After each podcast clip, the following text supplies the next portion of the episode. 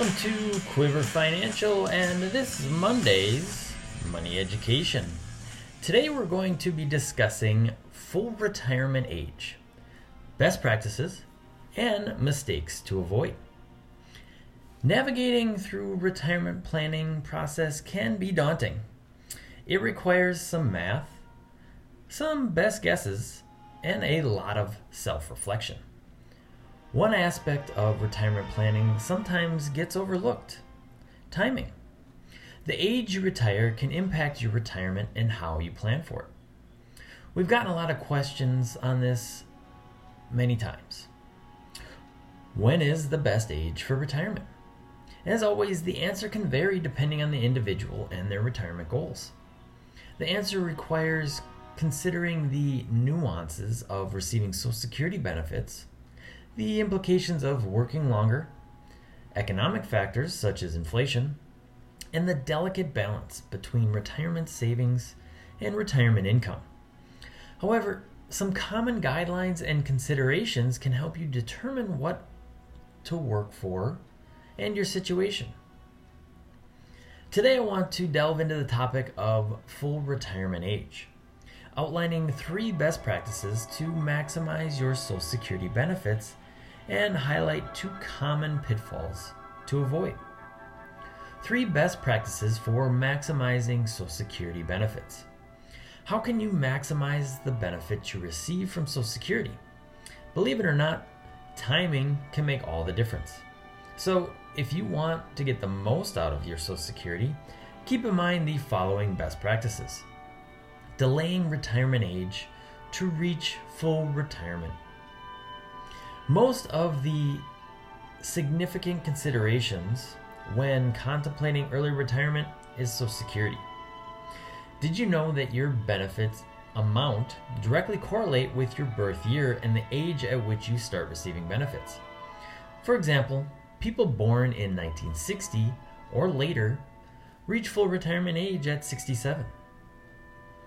An essential best practice is to delay receiving Social Security until you've reached your full retirement age to receive 100% of your benefits. If you start receiving benefits before your full retirement age, your monthly benefit will be a percentage that's less than your full retirement age amount. Consider delaying payments even beyond full retirement age to give your retirement account an additional boost. Ideally, you'd want to delay your Social Security until you reach age 70. This tactic may earn you a delayed retirement credit, an increase in your Social Security benefits to the amount by an impressive 8% per year. Every year you delay receiving benefits until 70. Number two, maximizing your income. The second best practice resolves, revolves around your earnings. Your Social Security benefit amount is calculated using your highest 35 years of earnings. If you've worked fewer than 35 years, zeros get averaged in, potentially reducing your benefits. So it's beneficial to your retirement income to work at least 35 years or longer to maximize your Social Security benefits. A longer working tenure can also help beef up your 401k plan. Coordinating benefits for couples. If you're married, coordinating benefits with your spouse can help maximize your retirement income. For instance, one spouse may choose to delay receiving benefits until age 70, while the other spouse claims at an earlier age. This strategy allows the couple to benefit from the higher monthly benefits amount resulting from delayed retirement while still having some income from Social Security in the interim. Two common mistakes to avoid. The best practice can help you remember what to do when determining when to retire. But what should you not do? Here are two of the most common mistakes you should avoid when deciding when to receive your retirement benefits. Number one, don't get penalized by the earnings limit. If you choose to claim Social Security benefits before reaching full retirement age while continuing to work, beware of the earnings limit. This earnings limit changes each year. If you earn more than this limit, it may reduce your benefits.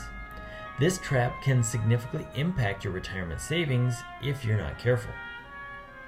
Number two, understand the difference between Social Security benefits and Medicare. A frequent misconception conflates the timeline for applying for Social Security benefits with applying for Medicare. Many people think that if you're not filing for Social Security until age 70, they don't need to file for Medicare until that age as well.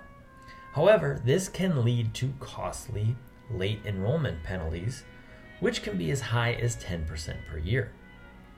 To avoid these hefty penalties and maintain your health insurance, you must apply for Medicare at age 65, regardless of when you plan to retire or file for Social Security benefits.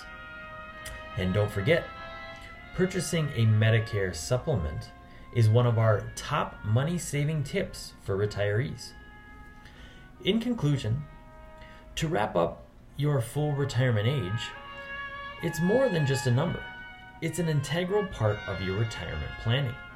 Whether you're contemplating early retirement or delaying it until 70, understanding the intricacies of Social Security and Medicare can make a world of difference.